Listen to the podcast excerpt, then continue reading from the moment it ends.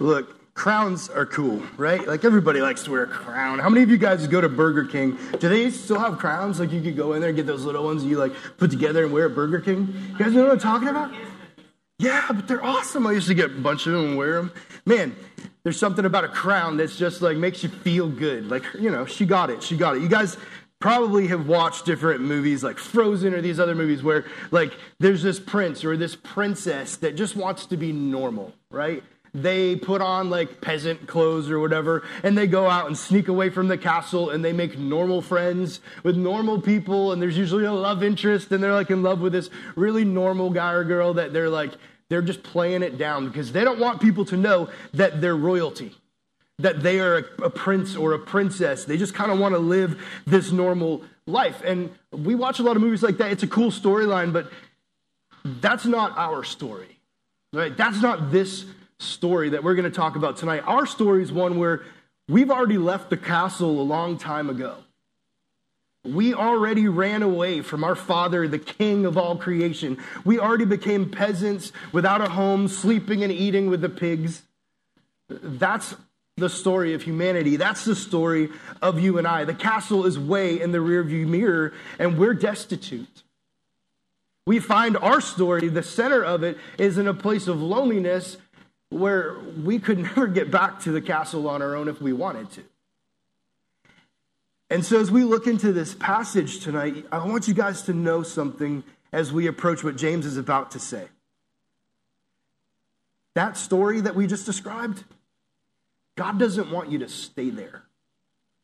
God sees you out there with the pigs. He sees us each kind of lost, doing our own thing. And He looks at us with eyes that love us so much that He gave His only Son to get us back into the castle, to take a crown and put it back on our head. To pull those pauper's clothes, those peasant clothes off of us and say, You're not normal. You're royalty if you believe in Jesus. You are a child of God Almighty, the King of all of creation, and He holds out a crown and He wants to put it on your head and He wants you to behave and live and embrace the fact that you are His child and that you're royalty. He wants you to put the crown on. So tonight, as we start, I just want to I want to start off with this statement: Wear the crown. Wear it proudly, boldly, knowing who you are as a child of God. We're going to read James chapter 1. So you guys can open up there. We're still walking through our series in James called Asking for a Friend. And the question we're looking at tonight is living that abundant life in Jesus. The life of royalty as a, a child of God. James 1, verses 12 to 18 is where we're looking. So read it with me. It says, Blessed is the man who remains steadfast under trial. For when he stood the test, he will receive the crown of life, which God has promised to those who love him. Let no one say when he's tempted, I'm being tempted by God. For God cannot be tempted with evil, and he himself tempts no one. But each person is tempted when he's lured and enticed by his own desire. Then desire, when it's conceived, gives birth to sin, and sin, when it's fully grown, brings forth death. Do not be deceived, my beloved brothers, he says. Every good gift and every perfect gift is from above, coming down from the Father of lights, with whom there is no variation or shadow due to change. Of his own will, he brought us forth by the word of truth, that we should be a kind of first fruits of his creatures. So we're starting right there at the beginning, that, that first verse we read with the word blessed. Blessed. And I want, I want you to kind of look with me at what that word means real quick, because it might have taken on all sorts of different meanings for us right? We hear that word blessed, it might sound like some old staunchy like church word or some weird like sanctimonious word that we use in like ceremony, like blessed, you know, like, or maybe it's a social media word for you that's really overused. And everybody's like, hashtag blessed, you know, it means nothing anymore. It's been so watered down. But whatever meaning or definition that's taken on for you, here's how it was being used by James in this passage. The word blessed, if you look it up, it, it means receiving the highest good if you're blessed, whatever situation you're in, you're getting the highest good you could possibly get out of that situation or in that situation. But it also has this other meaning that it's often used. It means happy or content, like satisfied. So when he says blessed here, what he's saying is that for you to live a life that is getting the highest good possible out of your life, that will bring you satisfaction and happiness and contentment, here's what he says to do Blessed is the man who remains steadfast under trial. Remaining steadfast is not as easy as it might sound. Remaining steadfast has this idea that you will be able to look at whatever circumstances come and then make it through it. And sometimes it seems more difficult than you'd think when you're looking at this mountain that's coming at you. This gigantic problem in your life, and you're like, God, how am I ever going to get through that? Lord, do you know what I'm up against right here? Do you know what I'm facing? This is a big deal. How will I remain steadfast when that's coming at me? My family's falling apart. When somebody that I love so much is sick and lying in the hospital, God, how do I remain steadfast in the middle of that? Or this temptation is in my life and this sin keeps kicking my butt and I just can't say no and I can't break free from this addiction that just has me in chains. God, how will I ever remain steadfast through that? But he says, Blessed is the one who can remain steadfast, who can trust God in the worst time or even in the best time. That you don't get distracted from the main focus. Blessed is the man who can remain steadfast. And it says this next For when he has stood the test, he will remain, he will receive the crown of life. The first thing we saw was God wants to bless you. Do you know that tonight? In God's heart, He wants you to be blessed. He wants you to get the greatest good, live this abundant life. God's not looking down at you trying to just smack you around and like do all these horrible things to you and make you pay like some sort of consequences for something you've done. That's not what God is doing. He actually desires for you to be blessed, to be happy and content and find satisfaction in your life, to get the highest good out of every situation in your life. God wants you to be blessed. But then it says, look at this next part that we just read. For when he stood the test, he will receive the crown of life. God doesn't just want to bless you. The second thing I want you to see is that God wants to test you. He wants you to be able to look at your life and look at these things that you're going through and see that He's actually at work inside your heart. You see, there's a difference between a test and temptation, and we're going to see that in a minute. But when we use this word test, it was used to talk about precious metals. Like they would do this to precious metals to figure out if it was genuine or if it was fake. And so they're like in the market trying to do this deal. They could test the metal to figure out if they were being tricked or not into buying some worthless junk. And that's the word being used here this testing to see if what is inside of your heart in your life is real or just make believe worthless junk. Something that we pretend is real. This fake life we put on when we go to church. This fake smile we wear, trying to convince people that we're someone we're not. This fake hands that are raised sometimes when there's nothing going on in our hearts of worship toward this great God. And He wants you to be able to see to look inside yourself and be able to do this test and say, This is real. I'm in love with God. There's a real, genuine faith in my heart. And so God wants to test you like that so that you can see the truth about who you are.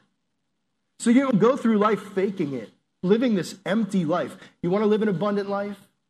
You want to live a life to the fullest to get the most out of it? You can't do it and be a fake living in hypocrisy, faking it, is never going to get the fullest for you out of life. And so God wants to offer you something better. He wants to give you the truth.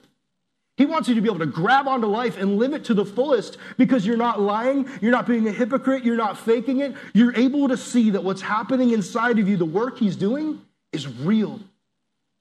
And so when you raise your hands in worship, it's your heart going out to God saying, Lord, take all of me. Every bit, I want to give it to you, Jesus. It's not this fake thing of, oh, I hope people see me with my hands up. It's, God, there's nothing better than you. I'm convinced of it. I believe it. I don't care if people make fun. I just want you to know. I believe it with all my heart. God wants to use testing in your life that might be difficult and it might hurt and there might be some pain involved, but it's never because God's coming after you to cause that pain. But He will use it He'll look at that moment and say, you know what, I'm going to use this as a test for you to reveal what's really inside your heart. I'm going to take this mess, this chaos, and make a masterpiece, make something beautiful, and use it for good in your life.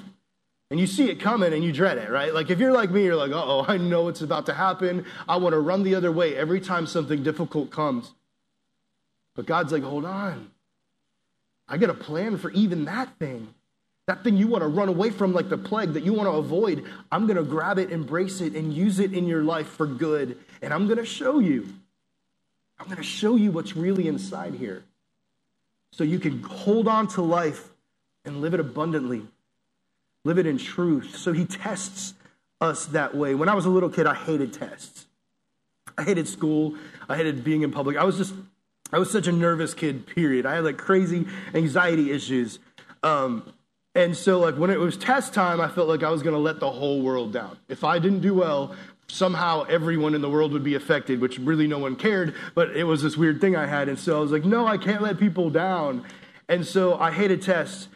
And when I was that age where some of you guys know SATs came around, you know, and you're like looking into colleges and all that deal, tests are important. And because I hated tests so much, I waited to the last possible offering of the SAT before like colleges were like too late, you know. So I went to that one and I got sick right before the test. I had no choice. It was like pre-COVID days. Nobody cared if you were sick. Like you went and did stuff, right? And so I was like sick as a dog. Dragged my parents dragged me to this test.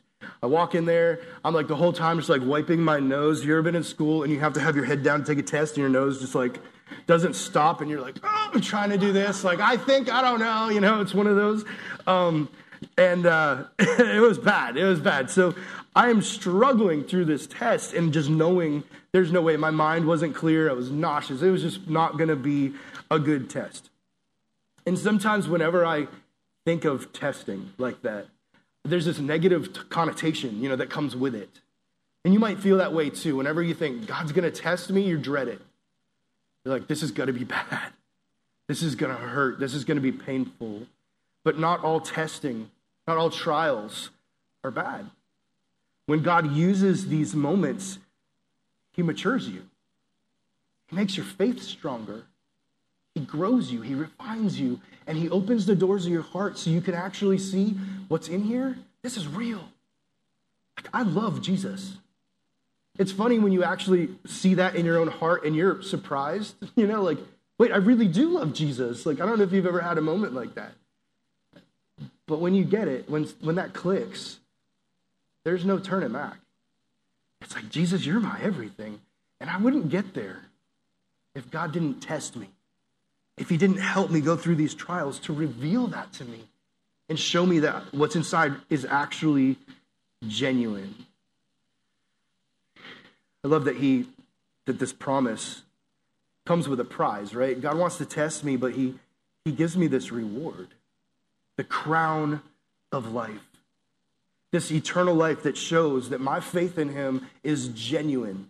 That when I stand at the gates of heaven, he's like, Why should I let you in? You know, he's not going to be like, Depart from me, I don't know you. He's going to be like, Come in, I know. I've already tested you, I've proven your heart. I know that you have faith. I know that you have a relationship with me, that you've stepped into repentance. Come in. And that's how testing hands us this crown of life that we can wear boldly and say, I'm your child. Right here, like, look at the crown, Jesus. I am a child of the living King of all creation. This crown of life is so important because it changes everything about you. It causes you to live like that child of God, and you stop living like that peasant we talked about you boldly stand up and say, I belong to Jesus. Then he says this, which God has promised to those who love him. Do you love him? Tonight, could you really sit there and be like, I love God? I really love Jesus. Not in some churchy Sunday school way, but like in the depth of your heart, you really believe you love this person who came and hung himself on a tree with nails through his hands and feet, who was whipped and beaten and scarred beyond recognition, who died gasping for air for you. Never had to do it. He didn't deserve it. The Son of God loves you so much that he did that. Can you respond to that love and say, genuinely in my heart, God, I love you for what you've done? I can love you because you loved me first. I can respond in that way, and it's genuine. You see, love is the key to that whole thing. Doesn't mean you're perfect immediately. God is at work testing you, testing you, growing you. It's this process called sanctification. This big word. Remember that, write that down. Sanctification means He's making you like Him. He's making you holy. He's causing you to live and think and, and believe like Him. And as He's making you more like Him, He does it through these, this testing. It's not of your works. It's nothing you're doing. It's not this great faith that you have. You just have mustard seed faith. It's small. You just look and say, God, I trust you. And then he starts to go to work. And he does it inside of you. And you just say, Go ahead. Do it, Lord. I'm going to follow you. Whatever you tell me to go, I'll go. What you tell me to say, I'll say. What you tell me to do, I'll do. It's just obedience. Let no one say when he is tempted, I am being tempted by God, for God cannot be tempted by evil, with evil. Here's, here's the next thing I want you to see is that God never tempts you. He wants to bless you, He wants to test you, but He never tempts you. You know why? Because God, His very character is the opposite of sin. His very nature is in complete opposition to sin itself. So he's never going to come along and be like, Don't you want to sin over here? Like, that's just not God. That's someone else's job, right? That's Satan's job. That's what we do. And, and that's what James says in a minute. But each person is tempted when he's lured and enticed by his own desire. It's you and me, it's our flesh that's like, man, I really want to do that thing. That's never God, by the way. He's not testing you to see. He's not like sticking out this, this leaving this donut on the counter and then see if Rob's going to come along and be like, ooh, yeah, yeah, donut. You know, like it's not one of those. He's not testing you like, anyway. God doesn't do that. God tests you, He doesn't tempt you. There's a difference. We have enough broken flesh to tempt ourselves, to desire sin for ourselves. So don't ever go and look at God and say, Man, God, why did you do that? Why'd you put this in front of me? Why'd you dangle that there? Why'd you cause me to want to go sin, God? Why did you do that? Because God's not responsible for that. Look back at yourself in the mirror and your own flesh and your own heart and say, I already wanted that if I were truthful. It's already something that I was going to go toward. And yeah, I got, I got bit by a heart. It was bad. Like that messed me up. But it wasn't God that did that to you, it was you that did that to you. What God wants to do is test you so you can see. I really love you. I really feel changed by you, Lord. I really want to obey you. He himself tempts no one, James says. Then he says down here, he says, then desire, when it is conceived, gives birth to sin. He's talking about our flesh, right? He just said, like, hey, your own flesh is causing you to be tempted for these sinful things. And so what he's saying is that that desire itself is not sin. That you can look at things and desire them without actually being in sin. That you can be tempted towards something and it's not yet sin. That could that idea could be floating in your head or in your heart, and you could be attracted to that thing, but yet you still have not actually stepped into what God would consider rebellion against him or sin because you haven't actually done it.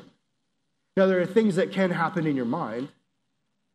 There are thoughts that you can have and that you can pursue in your own mind that is stepping into sin.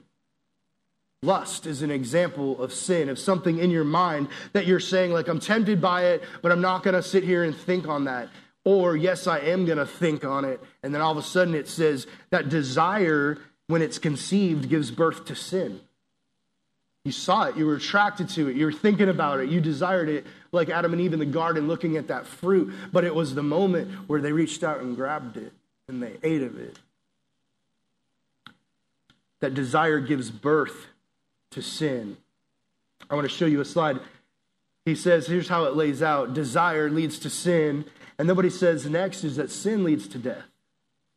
And sin, when it is fully grown, brings forth death. It's almost like he's talking about this life cycle. Like you imagine this little baby animal being born. It's just this cute little thing, you know, like it starts off in the belly of, of the mama. and then it's it's, it's going through this like birthing process, this growth moment where your desire is just this little thing. But then as you pay more attention to it and you start to think more about it and you start to like feed it, it grows. until it's grown so much, you've fed that desire and that attraction so much to something you knew was wrong that it gets so big it becomes its own thing. It becomes sin that you've just fully stepped into. And sin then starts to grow. And as you feed that sin and give it more and pay more attention and engage in that sin more and more and do it, knowing that God's like, stop, don't do that. It's going to wreck your life. And you're like, nah, like, I really like this. I enjoy this. This feels good. I want to keep doing this. And as you do, it grows and it builds and it gets stronger to the point where it gives you death. Started with just this teeny little desire, little attraction, this little temptation that you looked at. But because if we were to test your heart in that moment, there wasn't this genuine faith that was taking place in there, there was this weak excuse for a relationship with Jesus that you were not feeding. You weren't spending time with him. You weren't talking to him. You weren't obeying him. You weren't listening. And so, if we were to pull that open and test it, it didn't stand a chance. And instead, what we were doing is we were feeding the desire instead of feeding this relationship with Christ. And the more you feed that, the more it turns into the end game here is death, is all that brings. And James wants us to know that because it's so easy, especially for Christians, to hide it. And that's why God wants to test you over and over and keep saying, bring it into the light. Look at it, like face it head on and admit who you are. Stop trying to hide it and come to church and be like, no, I'm good. Like, I'm this Christian and I sing worship and I read my Bible. I go to youth group. I go to three youth groups in this community, like on different days of the week. And I, but yet you're still living, feeding your temptation that's turning into sin and it's going to bring you death. And you're not going to know it because you're too busy hiding it. You're too busy running away from the testing that God wants to do to say, is it genuine? Is that faith in your heart real? Or are you taking that crown I've given you to live an abundant life and you've tossed it aside and you've put on the pauper's clothes to keep trying to pretend you're someone you're not and keep living in this life of sin? He says, And sin, when it's grown, fully grown, brings forth death. Do not be deceived, my beloved brothers. That's like this own sentence all by itself. And it could be easy just to read past that, but we have to acknowledge that everyone's trying to deceive you. I Like, look around. Just look around you. There are so many influences in your life that are trying to sell their belief to you, convince you of one thing or another, and then most of them are lies. How are you going to discern between the truth and lies? You put the crown on. You be tested. You stand the test of God as these tests come, and you place your eyes firmly on Jesus and anyone or anything that tries to convince you otherwise than that Jesus is the only one and true way.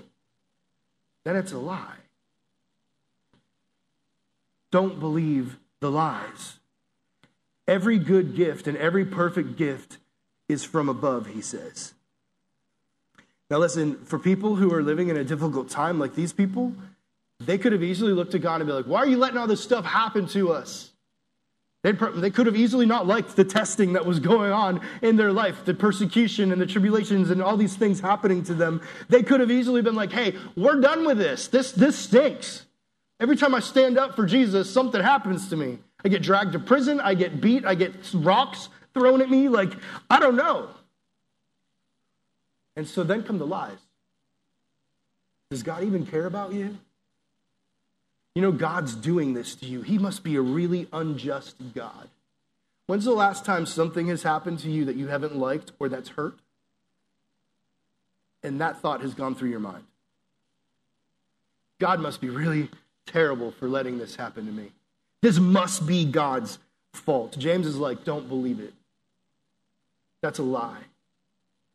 You're not describing God because God only gives good gifts. He loves you so much, He's put this crown on your head. And as His child, He gives you good gifts and only good gifts. Here's the next thing I want you to know God has a gift for you.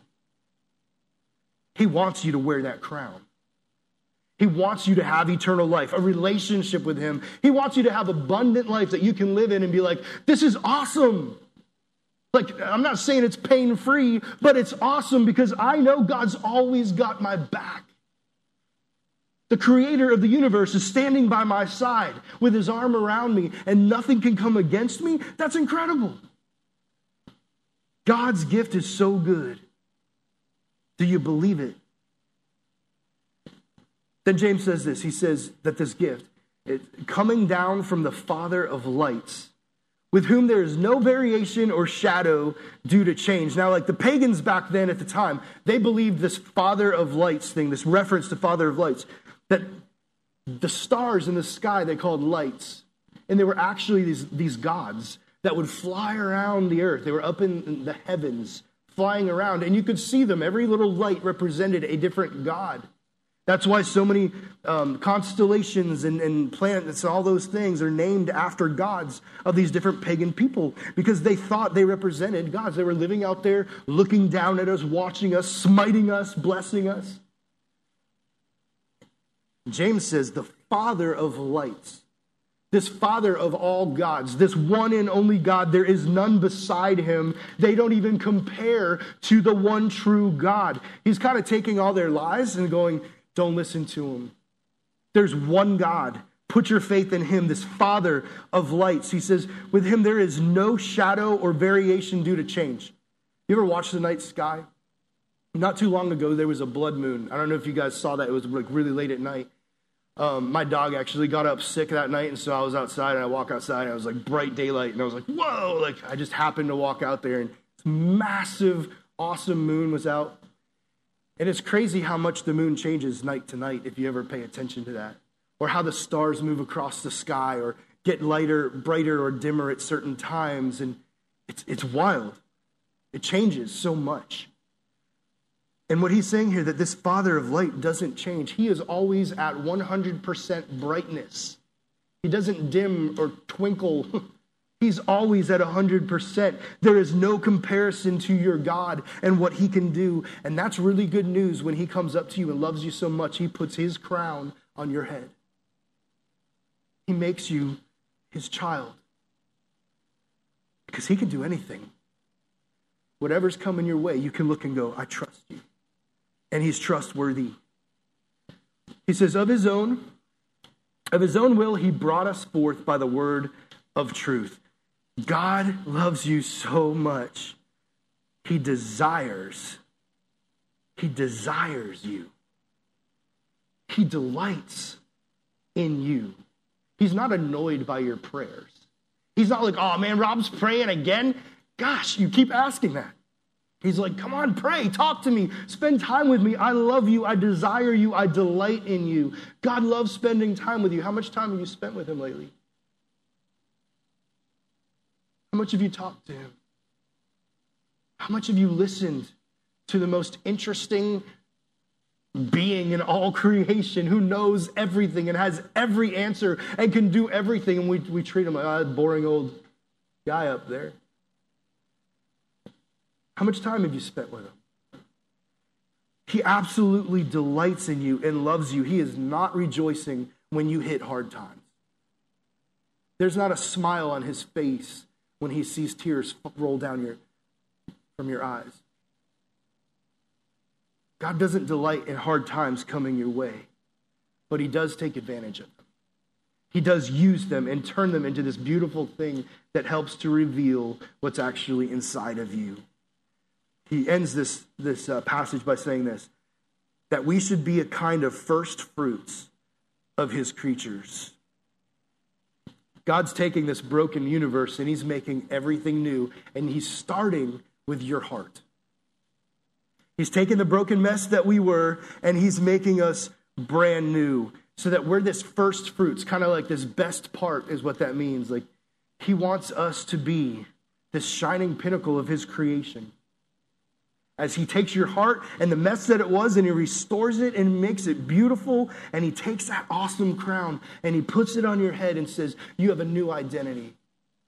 You're not this broke, poor, homeless peasant. You're not aimlessly wandering around wondering how you'll make it through tomorrow. You are my child. Wear the crown. Live in that. Believe that you are God's precious child. It's such an incredible trophy that God hands us if we love Him. What trophy are you chasing after? What's the most important thing to your heart? Are you distracted tonight by other things? Other desires that might lead to sin and might lead to death? Or is your greatest trophy getting to receive that crown that God's given you as His child and live in that abundant life He wants for you? Charles Spurgeon, this really old guy, he's dead now, but he's such an awesome theologian, means he studies the Bible. He said this. He said this to a group of parents. He said, if our children lose the crown of life, it will be but a small consolation if they've won awards of literature or art. Here's what he meant by that any award or trophy or great thing you could accomplish with your life is going to pale in comparison to a thriving relationship with God. If you win every award there is to win and become the most wealthy person on the planet and become so successful, it will mean absolutely nothing if you miss out on the crown of life. Because once you step into eternity, none of that goes with you. Where will you be when you step into eternity? When you face Jesus face to face? Now, I was scuba diving this one time down in, in Palm, uh, West Palm Beach, and there was this, this wreck out there, this shipwreck that we got to go down, but it was in this place. It was 90 feet, which is really kind of deep for diving. At 100, you start to go woohoo, a little crazy from the pressure and stuff. And so we're down. It's a deep dive. We go down there, and there's some newbies coming with us. Those newbies, right? And so it was like really a lot of current and a lot of waves, and it wasn't great visibility. So they had this really thick rope that you could like kind of follow down, and they wanted you to follow it down and kind of drag yourself so you wouldn't get lost and dragged away from the group. And so we get down there and we're, we're kind of looking around this beautiful wreck and all these awesome things around it. And these newbies I see are just freaking out by this current that's pushing them around. And one of them bumps another one, and his, what we call a respirator, it's a thing you put in your mouth to breathe, gets bumped out of his mouth. And when it comes out of your mouth, it just makes a lot of bubbles and noise. It's like, so he hears that and freaks out and has like no way to breathe, and he can't even like, he can't think straight because he's like only done this like twice. And so what he's doing, he's just like thinking, oh, I got to just get up to the top as fast as I can, which if you're diving is a no no, your lungs blow up, all this bad stuff. So you don't want to do that. So he's like, I'm just going to go. And his buddy's like, no, like grabbing him and like grabs his respirators, trying to put it back in his mouth for him so he can breathe again. But he's so freaked out, he just keeps batting it away, like, ah, leave me alone. I got to get to the top type thing. It was this whole ordeal. And sometimes I feel like that, that's us. God's like, here's the crown. I want to put it on your head. This is what you need. You need to know who you are. You need to know the truth about who you are. You're my child. And we're like, no, no, I just need to get to the top myself. I need to handle this myself. Get that away from me. Like, I just need to live my life. I just, I'm going to miss out on things if I don't, if I don't live this way. And we're too busy batting away the crown. What we need is to step under it and say, Lord, crown me. I'm going to challenge you tonight. Wear the crown. Embrace who you are. You are a child of the living God. You bow your heads with me and close your eyes.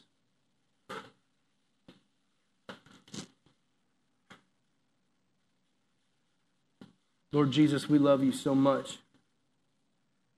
I thank you for these kids who are here tonight that we have the opportunity to open your word. And Lord, I ask you over these next few minutes as we continue to worship, would you speak to us? Would you reveal, do some of that testing right now and reveal what's in our hearts? God, help us to see if this is real. If we truly believe, if we truly love you, if we're just playing a game tonight, there's hypocrisy in us. God, will you show us? Give us the opportunity to hand it over to you and, and, and just say, God, I'm sorry. I want you more than anything. As we continue to worship, I want to ask you guys to do something in that same spirit of prayer. In a second, you'll stand and worship with us. But as we sing this next song, will you just ask God to keep doing that? Say, God, will you please show me if I'm a hypocrite tonight, will you give me the courage to accept that and, and to make a change and not to try to keep hiding from it? I just haven't put the crown on, and tonight, Lord, you want to put it on my head, God, will you give me the boldness to live that life? After this song, I'm going to come back and I'm going to ask you what God's doing in your heart. Why don't you guys stand with us and sing this next song?